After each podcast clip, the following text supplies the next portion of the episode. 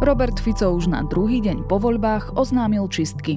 Policajného prezidenta Štefana Hamrana a špeciálneho prokurátora Daniela Lipšica chce zosadiť z funkcií.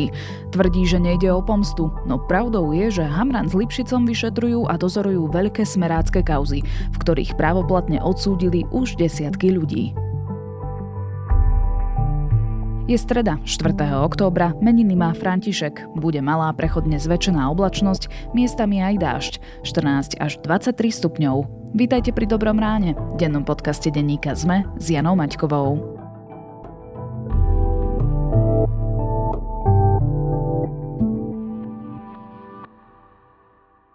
Dobrá správa na dnes. Najpredávanejšia tekila na svete zreje v súdoch z hontianskych tesár. V budove bývalého motorestu ich vyrába firma Iron Art Juliusa Polonyho. Kvalitu jeho práce si všimla aj francúzska pobočka amerického gigantu T.W. Boswell. Pod značkou Boswell-Polóny vyrábajú zo slovenských dubov sudy, v ktorých dozrieva alkohol v 24 krajinách. Spoliehajú sa na ne napríklad vinári z Bordeaux, výrobcovia rumu na Sejšelách či mexický výrobca tekily. A to bola dobrá správa na dnes. Dobré správy na každý deň aj odvážnych podnikateľov podporuje Slovenská sporiteľňa. Aj vy ste odvážnejší, ako si myslíte. Budúcnosť je vaša.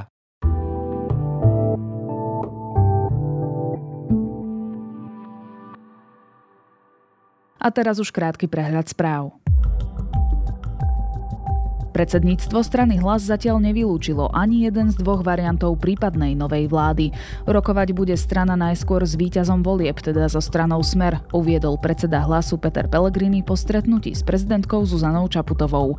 V prípade neúspechu rokovaní so Smerom je Hlas pripravený rokovať aj o potenciálnej štvorkoalícii s PS, SAS a KDH.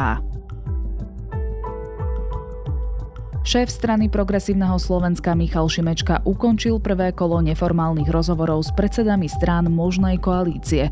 Podľa jeho slov majú všetky strany záujem v rozhovoroch pokračovať. Nenarazili na požiadavku, o ktorej sa nedá diskutovať. Česko, Poľsko aj Rakúsko od polnoci z utorka na stredu zavádzajú dočasné náhodné kontroly po celej dĺžke hranice so Slovenskom. Dôvodom je nárast počtu nelegálnych migrantov prichádzajúcich do Európskej únie. Kontroly budú platiť predbežne na 10 dní, teda do 13. októbra. Časť trestného zákona týkajúca sa povinného trestu prepadnutia majetku je v rozpore s ústavou, rozhodol Ústavný súd. Dve ustanovenia trestného zákona napadla v roku 2021 skupina poslancov Národnej rady, prevažne za stranu Smer. Podľa pápeža Františka by mohli existovať spôsoby, ako požehnať zväzky osôb rovnakého pohlavia. Takéto požehnania by sa však nemali zamieňať so sviatostným manželstvom. Synoda potrvá do 29. októbra a zameriava sa aj na vysviacku žien.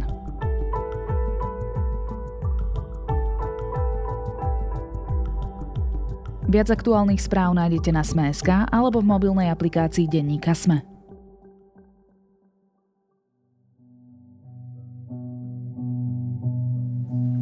Môže byť na čele policajného zboru pán Hamran, ktorý neprešiel výberovým konaním a kvôli nemu bol zmenený zákon? Môže byť na čele špeciálnej prokuratúry právoplatne odsudený páchateľ a podvodník, človek, ktorý nás nenávidí, bývalý politik? To sú elementárne veci. My teraz nehovoríme o žiadnej pomste, hovoríme o elementárnych veciach. Policajný prezident a špeciálny prokurátor musia byť okamžite vymenení, povedal Robert Fico len pár hodín po tom, čo výsledky volieb potvrdili víťazstvo jeho strany Smer. Menovite okrem Štefana Hamrana a Daniela Lipšica útočil aj na dvoch ďalších prokurátorov, ktorí dozorovali politicky exponované kauzy týkajúce sa nominantov Smeru. Prosím, pochopte nás, ak asi tam nemôže sedieť nejaký Repa, Šurek, Lipšic a ďalej, nemôžu tam sedieť. Sa spreneverili svojmu postaveniu, musia odísť odtiaľ. Nikto ich nebude zatvárať, to je vec orgánov činných trestnom konaní, ale politicky alebo boli politicky zriadení. Špeciálny prokurátor považuje Ficové útoky za nepriateľné a tvrdí, že takéto vyhrážanie sa súdnej moci z úst politikov tu nebolo ani počas 90. rokov. O čo Robertovi Ficovi ide? Budem sa pýtať Petra Kováča, redaktora denníka SME. V mnohých krajinách, aj blízkych, prebiehajú trestné stíhania vysokopostavených politikov, podnikateľov, oligarchov v Českej republike, v Rakúsku, vo Francúzsku, v Izraeli, v Bruseli, ale nezaznamenal by som, že by sa v týchto krajinách aj trestne stíhaní predstavitelia politickej moci vyhrážali kariérnym prokurátorom. To na Slovensku nebolo ani v 90. rokoch.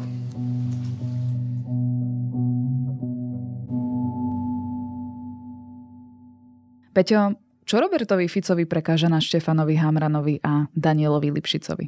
V podstate by som sa mohol spýtať, že kde začať, lebo takéto rôzne výčitky a nejaké nedostatky ich práce im vyčítal v podstate už celé 3 roky, keď bol v opozícii.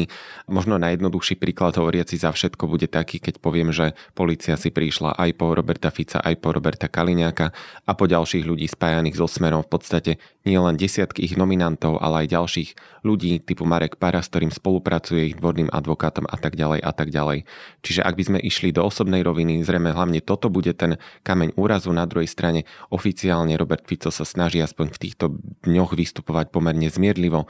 Hovorí o tom, že predsa na čele polície nemôže byť človek, kvôli ktorému menili zákon, tak aby tam ostal. Možno tak kriticky by sme mohli povedať, že nemenili zákon len kvôli nemu, pretože myslím, že Štefan Hamran, keď bol jediným kandidátom vo vypísanom výberovom konaní a zrejme by aj prešiel tým výberovým konaním, zrejme ťažko čakať, že vládne strany bývalej koalície by mu nedali tú podporu, ale proste bývalá vládna koalícia sa rozhodla ísť štýlom, že má to byť nominant ministra vnútra, čiže v podstate preto nominovali priamo Štefana Hamrana na tento post.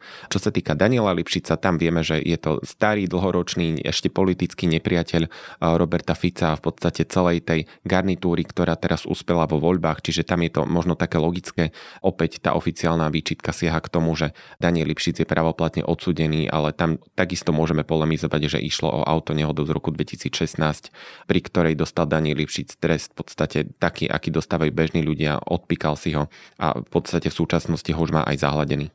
Takže môžeme zjednodušene povedať, že Robertovi Ficovi prekáža hlavne to, že polícia a špeciálna prokuratúra si robí poriadne svoju robotu a má rozviazané ruky? Myslím, že to môžeme do veľkej miery predpokladať. To znamená, ak tento človek má v tejto krajine spravovať veci verejné s niektorými svojimi bývalými kolegami, ktorí sú už právoplatne odsúdení, tak ja určite nemienim zostať ani na poste prezidenta policajného zboru, ani v uniforme. Štefan Hamran sa už pred pol rokom vyjadril, že ak by vyhral Smer, odíde do civilu. Stojí si za týmto svojim stanoviskom aj po voľbách? Určite áno, on síce oficiálne nekomentoval v týchto dňoch nič, alebo teda žiadne konkrétne výroky, ktoré už padli, pretože vieme, že nielen Robert Fico hovorí o jeho odchode, ale ako prvý v podstate mu povedal, že môže si zbaliť veci Peter Pellegrini z Hlasu. Pánovi Hamranovi by som odkázal, že vzhľadom na to, ako funguje a respektíve ako viac nefunguje, že určite po nástupe nového ministra vnútra asi pravdepodobne si môže pobaliť veci a bude nový policajný prezident, to si ja myslím. Čiže naozaj tá zhoda zrejme na tom bude. Napokon Štefan Hamran sa netajil tým, že stojí možno na opačnom názorovom brehu alebo spektre, ako je Robert Fico a ďalší. A on to práve vlastne to vyplývalo z toho postoja, že polícia rozkrývala veľké kauzy z čias Roberta Fica, desiatky jeho nominantov, jeho vlád zadržiavala vrátane Roberta Fica a Roberta Kaliňáka samotného. Videli sme hlavne pri kauze rozuzlenie, ktorá niekedy v lete prebehla na konci leta, že tam naozaj to už vyústilo do toho, že v podstate pomerne otvorene Štefan Hamran pomenúval, že zrovna ľudia blízky týmto názorovým alebo politickým prúdom sa snažili dokonca zvrátiť tie aktuálne kauzy, ktoré sa teraz či už vyšetrujú alebo sú na súdoch. Čiže v podstate tam nastal možno taký otvorený názorový rozpor. Štefan Hamran sa netajil tým, že pod takýmto druhom politikou, nemenoval konkrétne, by nedokázal fungovať. Čo by to ale znamenalo pre našu políciu, ak by Štefan Hamran odišiel? Predpokladám, že spolu s ním by opustilo nejaké policajné funkcie aj ďalší predstavitelia. Určite áno, v podstate, ako som už naznačil, aj bývalá vláda sa snažila ísť smerom, že toto sú ľudia, konkrétne teda policajný prezident, ktorých by si mal vyberať minister vnútra. Čiže ak zostaňme v tejto logike, je v podstate úplne prirodzené, že ak bude pri moci Smer alebo Hlas a ďalší, takisto si budú chcieť vybrať svojich nominantov. Čiže možno by sme to nemuseli viazať priamo priamo na osobu Štefana Hamrana a nech je to on alebo ktokoľvek iný, asi ťažko v podstate prikladať takúto váhu všetkého len na plecia jedného človeka. Na druhej strane skôr je takým reprezentantom alebo symbolom tých uvoľnených rozviazaných rúk, čiže v podstate v súčasnosti sú také obavy, aby sa niečo takéto nezmenilo, aby sa tam nedostal človek, ktorý bude možno nejakým spôsobom limitovať prácu polície a teda prácu bežných vyšetrovateľov. O toto ide. Zatiaľ by sme špekulovali, že čo sa stane. Skôr sú to také otázky alebo možno obavy z toho, že čo by sa mohlo stať. Samozrejme nemalujme čerta na stenu, ono sa ešte uvidí, že ako to v reáli bude prebiehať. Samozrejme uvidíme aj, že aká koalícia vznikne. Podľa toho to bude veľmi kľúčová otázka aj pre políciu, aj pre špeciálnu prokuratúru. Ale teda vo vyšetrovaní z toho policajného hľadiska je ešte viacero káuz, ktoré poukazujú na korupciu v najvyšších miestach za vlád Smeru. Čo by bolo s nimi, ak by teda Štefan Hamran a jemu blízky ľudia odišli z polície? Opäť budeme veľmi hypotetickí a v podstate skôr sa dotknem takých tých rizík, ktoré budú oprávnene vyvolávať vo verejnosti práve takéto rôzne nominácie strany Smer, prípadne ďalších. A dotknem sa práve spomínanej kauzy rozuzlenie, ktorá hovorí o manipulovaní alebo snahách manipulovať vyšetrovanie veľkých kauz. A teraz nemyslím znútra, ale to, že keď už as polícia pod vedením Štefana Hamrana, predtým ešte Petra Kovaříka, rozbehla vyšetrovanie kauz, ktoré siahali k Smeru. Videli sme, že zrazu sa spustila vojna v polícii, objavovali sa hlasy, ktoré aj znútra polície zrazu začali hovoriť o tom, že ich kolegovia priamo navádzajú kajúcnikov a tak ďalej. No a práve kauza rozuzlenie hovorí o tom, že celé toto sa dialo možno na objednávku alebo teda zo snahou spochybniť tie kauzy, ktoré ale nie sú vymyslené. No toto je presne príklad kauzy, ktorá je vo vyšetrovaní, zatiaľ tam sú v podstate tie úkony ešte pomerne na začiatku a naozaj by mohla ovplyvniť to nazeranie po rokoch na to, že čo sa vlastne dialo v tomto období. Či kauzy, ktoré siahali až k Smeru a k ich nominantom, boli pravdivé alebo zmanipulované. Čiže toto je tá kľúčová kauza. Ak to vyžením do extrému, ak by sa opäť dostal na čelo polície Tibor Gašpar, ktorý bol zvolený medzi kandidátmi Smeru a vyšetroval by seba samého a ľudí, ktorých kedysi teda riadil a ktorí zasa na druhej strane išli mu po krku, tak by to asi nevyvolávalo veľkú mieru dôvery. Tibor Gašpar je ale obvinený, ak sa nemýlim. Mohol by sa stať policajným prezidentom? On je nielen obvinený a vyšetrovaný, ale dokonca je na neho podaná aj obžaloba. To je známa kauza Očistec a práve o nej teraz píšeme v denníku SME, ktorá ako keby dostala definitívnu stopku nielen na najbližších pár týždňov, ale na ďalšie mesiace, možno roky. A vyzerá to pomerne neperspektívne celá táto kauza. Zároveň Tibor Gašpar ešte figuruje v známej kauze Sumrak, ktorá takisto je ešte vyšetrovaná. Čiže naozaj by to pôsobilo veľmi zle v čase, ak by on riadil políciu a jeho podriadení by vyšetrovali jeho sám. Vieme, že v minulosti sa to napríklad dialo pri vyšetrovaní Dušana Kováčika, bývalého špeciálneho prokurátora, ale tam ešte aj dozorový prokurátor Michal Šúrek v rozhovore pre SME spomínal, aké bolo náročné vyšetrovať svojho šéfa a naozaj tá situácia aj spoločenská, aj politická bola úplne inde, ako je v súčasnosti. Teda, aby sa vrátil Tibor Gašpar v súčasnosti na čelo polície, no nebolo by to určite dobré. Dobre, ale teda zákonom to nie je ošetrené, že človek, ktorý je obvinený alebo obžalovaný, nemôže zastávať post policajného prezidenta. Nie je to nejako ošetrené, teoreticky by sa tam naozaj mohol vrátiť. Spomínal si tú kauzu Očistec, hovoríš, že teda to vyšetrovanie nie je veľmi perspektívne, respektíve, že sa zastavilo na týždne, možno mesiace. Prečo?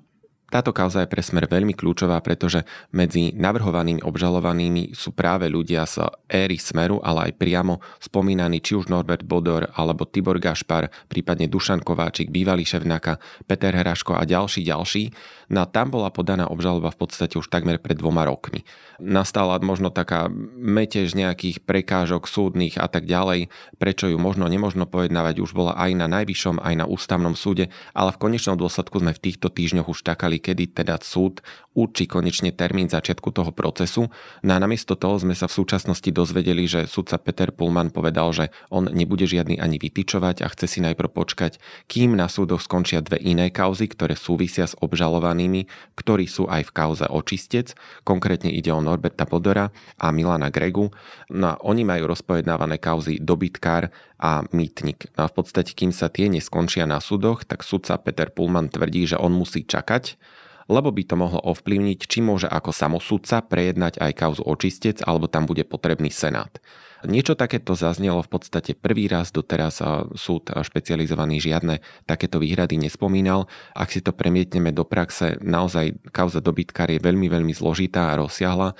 Minimálne na prvostupňový verdikt sa môže čakať aj rok a viac. Ak si to premietneme do toho, že kým právoplatne skončí, kým sa vôbec začne kauza očistec prejednávať na súdoch, môže to potrvať povedzme 2-3 roky, kým by tam padol verdikt. Bavíme sa o horizonte možno 4-5 rokov. Čiže to naozaj neuveriteľné, že od roku 2023 si možno do 28. počkáme, či sa dozvieme vôbec prvostupňovo, či je Tibor Gašpar a ďalší viny. Takže v najhoršom prípade by kauza očistec mohla ísť úplne dostratená. Je toto ten veľmi pesimistický scenár, ktorý napokon ešte sa môže nejakým spôsobom zvrátiť, ale také je súčasné stanovisko súdu. Robert Fico nehovoril len o Štefanovi Hamranovi, ale aj o Danielovi Lipšicovi, ako o osobe, ktorá by sa mala vymeniť na svojej pozícii. Daniel Lipšic je špeciálny prokurátor a teda nielen Robert Fico o ňom hovorí, ale aj Hlas a SNS, ktorí môžu byť potenciálni koaliční partneri Smeru. Peter Pellegrini dokonca pripustil myšlienku, že by zrušil celú špeciálnu prokuratúru, ak by mu to navrhli odborníci.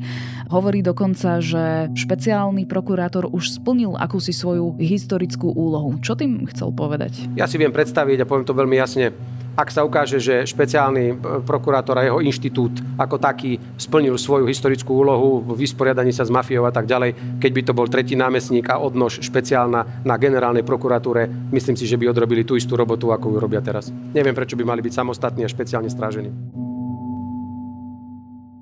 To je v podstate ťažko rozanalyzovať, pretože ak sme sa pozerali aj na programy vládnych strán, ani jedna nemá nejaké zmeny v prokuratúre, dokonca aj vôbec ani nespomínajú v celých svojich programoch. Peter Pellegrini zrazu prišiel s touto tézou. On sa zaštiťuje odborníkmi, ale tam je naozaj možno užitočné vrátiť sa do minulosti, že úrad špeciálnej prokuratúry bol pôvodne zriadený práve na to, aby rozložil rôzne zločinecké skupiny, najmä tie veľké, a aby teda to bol úrad, na ktorý nemajú mafiáni, ak to tak nazvem, dosah, a takisto aby špecializovaný trestný súd konal osobitne v osobitnom postavení, aby to neboli možno nejaké okresné, krajské súdy, na ktorých majú povedzme v regiónoch takéto skupiny dosah. Naozaj to mali byť špecializovaní sudcovia, prokurátori, ktorí budú izolovaní a naozaj na tej najvyššej úrovni sa budú špecializovať na takúto činnosť. No a ak dnes Peter Pellegrini hovorí, že tá historická úloha, povedzme, už zanikla, alebo teda bola splnená, tak k tomu by sme mohli povedať len toľko, že v ostatných mesiacoch sme videli, že aj súdy sa vo veľkej miere zaoberali tým, že zločinecké skupiny dnes už nevyzerajú tak ako kedysi, že išlo o hrubokrkých mafiánov, ale práve tie aktuálne kauzy hovoria o tom, že ide o nejaké politické zločinecké skupiny, ktoré vytvorili, povedzme, v polícii alebo v iných štátnych orgánoch, čiže naozaj ide o mafiu v golieroch bielých a tak sa nejaví ako úplne dobrý argument to, že teda by si už splnila špeciálna prokuratúra svoju funkciu. Samozrejme Peter Pellegrini to hovorí, že konečné slovo budú mať odborníci. Zatiaľ som však nezachytil také hlasy, ktoré by sa prikláňali za zrušenie úradu špeciálnej prokuratúry. A ja sa chcem spýtať, ako je možné, že nikto napríklad včera nezačal konfrontovať pána Lipšica, špeciálneho prokurátora, ktorý mal intímnu komunikáciu s pani Žužovou. Povedzte mi, v akej dôkaznej kríze musí byť špeciálny prokurátor Lipšic a jeho nohsledi na špeciálnej prokuratúre, ak dali sledovať a odpočúvať lídera opozičnej strany na jeho stretnutiach s obhajcami ľudí? Veď podľa mňa ten Lipšic je ako lepra. To sa šíri po tej špeciálnej prokuratúre. Oni sú všetci úplne rovnakí, do jedného. Pokiaľ nevyženieme z úradu špeciálnej prokuratúry takých vagabundov, ako je Lipšic a jemu podobný, pokiaľ nevyženieme Čurilovcov z Národnej kriminálnej agentúry, pokiaľ sa tu neurobí poriadok, Slovensko nemôže byť právny štát. My sme si naozaj užili veľmi veľa nestačných sa.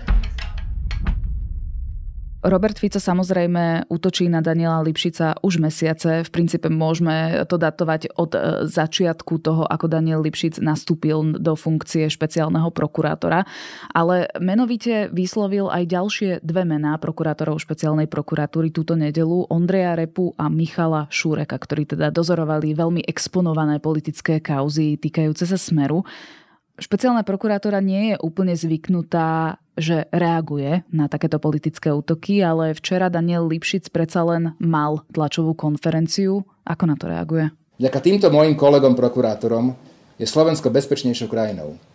Vďaka nim sú odsúdené mnohé prípady organizovaného zločinu, najzávažnejšie ekonomické trestnej činnosti, úkladných vražd.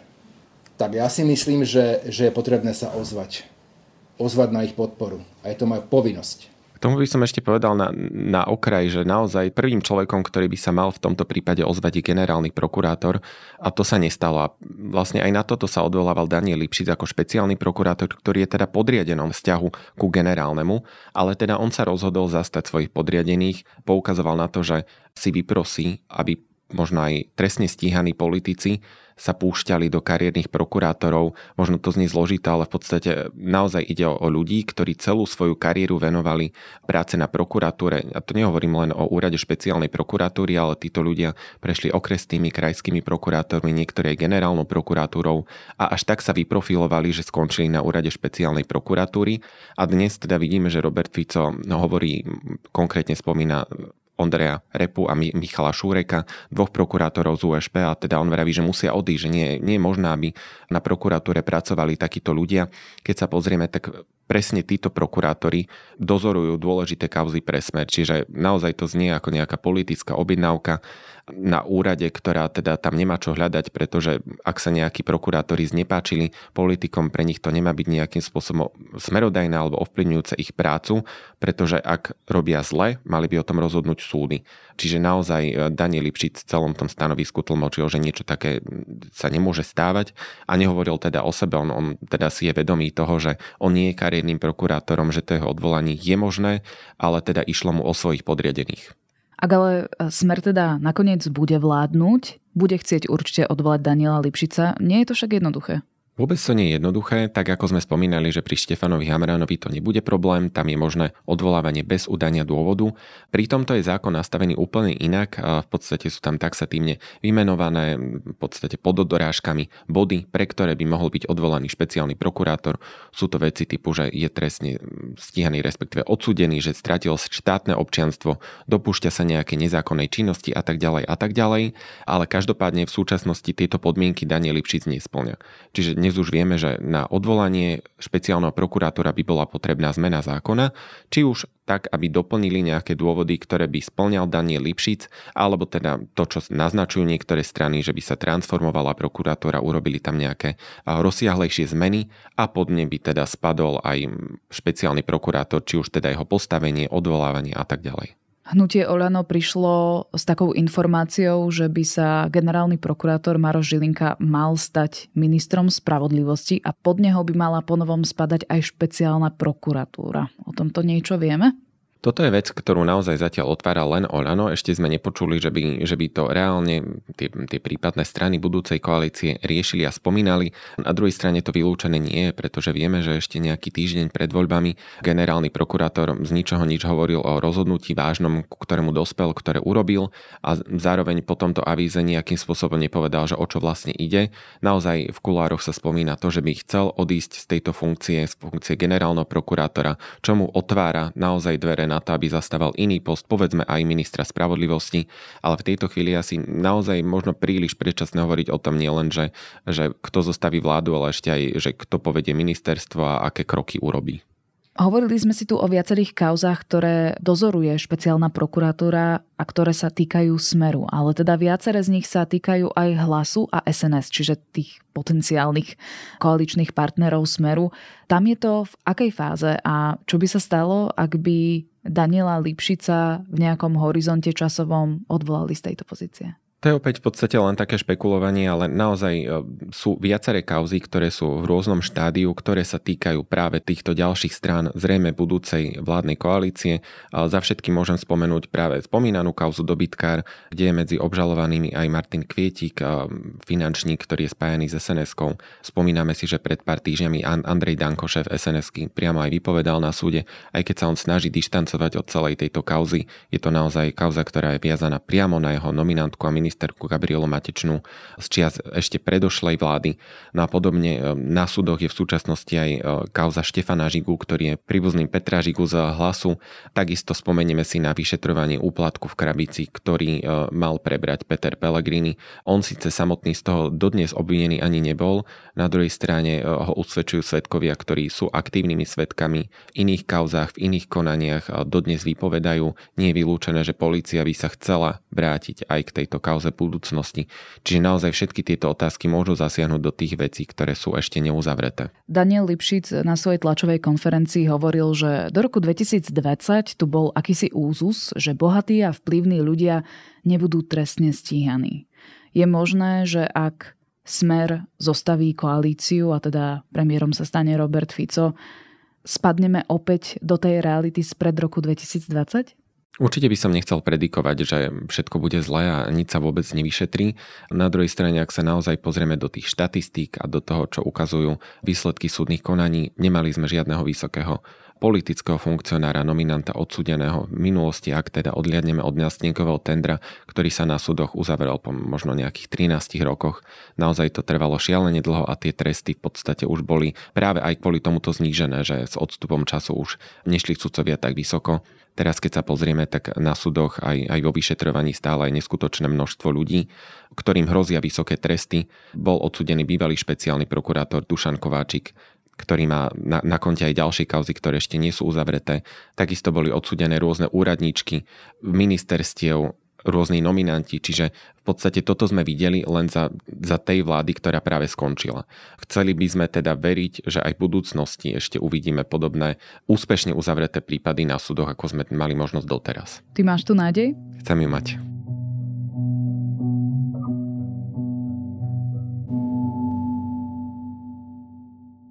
Prečo je to tak, Peťo, že každá nová vláda si volí svojho vlastného policajného prezidenta a nastavujú aj pohyby v justícii? Nemalo by to byť práve tak, že tieto inštitúcie sú nezávislé od politických vplyvov? Na toto by sa dalo povedať, že ktoré ako, pretože je tam časť inštitúcií typu polícia, kde policajný prezident, naozaj tam je tá debata možno na mieste, že ak teda má mať minister vnútra zodpovednosť za svoj rezort, pod ktorý spadá aj polícia, možno aj dôležité, aby si tam mohol dať ľudí, ktorým dôveruje. Čiže aj Štefan Hamran, keď išiel do tej funkcie s takouto nálepkou, on sám hovorí, že je logické, ak sa tam dostane niekto názorovo opačný, že tam bude chcieť mať ľudí, ktorým dôveruje, a on takým zrejme nebude. Čiže toto je tá jedna zložka, na druhej strane je možno špecifická tá justícia, kde naozaj justičná moc je nezávislá, ale máme tam napríklad súdnu radu, kde je priamo časť nominantov volená parlamentom, časť vládou, čiže tam je takisto logické, že nová vláda si tam dá svojich nominantov, povedzme nová prezidentka, nový prezident, keď bude, takisto si dá svojich, čiže tam je opäť možno logické, že dôjde k nejakej obmene, v tomto prípade možno aj obmene predsedu, uvidíme. No a zároveň sú tu zmeny, ktoré by sa nemali diať, to už sú tie hlbšie štruktúry, kde naozaj možno nie je úplne fajn, keď všetci vedúci nominanti, vedúci riaditeľov úsekov a tak ďalej budú odvolaní len kvôli tomu, že pracovali za doterajšej vlády. Možné to ale samozrejme je. Toľko Peter Kováč, redaktor domácej redakcie denníka SME.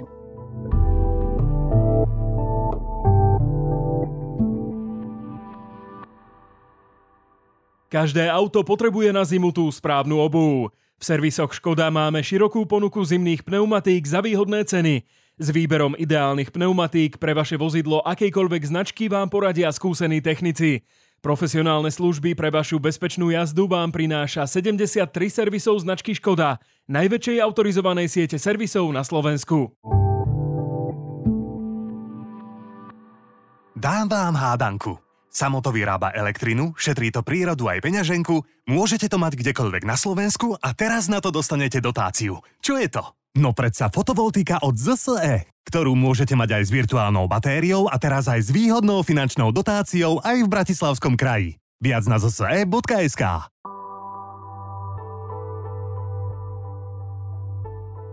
Náš partnerský podcast Všesvet včera odštartoval už 10. sériu. Tina s Lukášom vás opäť prenesú do rôznych kútov sveta. Budete môcť zažiť exotiku, atmosféru európskych metropolí aj krásu hôr. Hneď v prvej epizóde Tina s Lukášom opisujú svoj výlet v Pakistane, ktorý prešli krížom krážom. Rozprávajú o pakistanských mestách s úzkymi uličkami, s bazármi a somármi na cestách, o malebných údoliach aj základných táboroch pod Himalájami či pohorím Hindukúš. Všesvet nájdete vo všetkých podcastových aplikáciách, na sme.sk a aj v mobilnej aplikácii denníka SME, kde dnes vychádza aj nová epizóda vedeckého podcastu Zoom. Na dnes je to všetko. Počúvali ste Dobré ráno, denný podcast denníka SME s Janou Maťkovou. Do počutia opäť zajtra.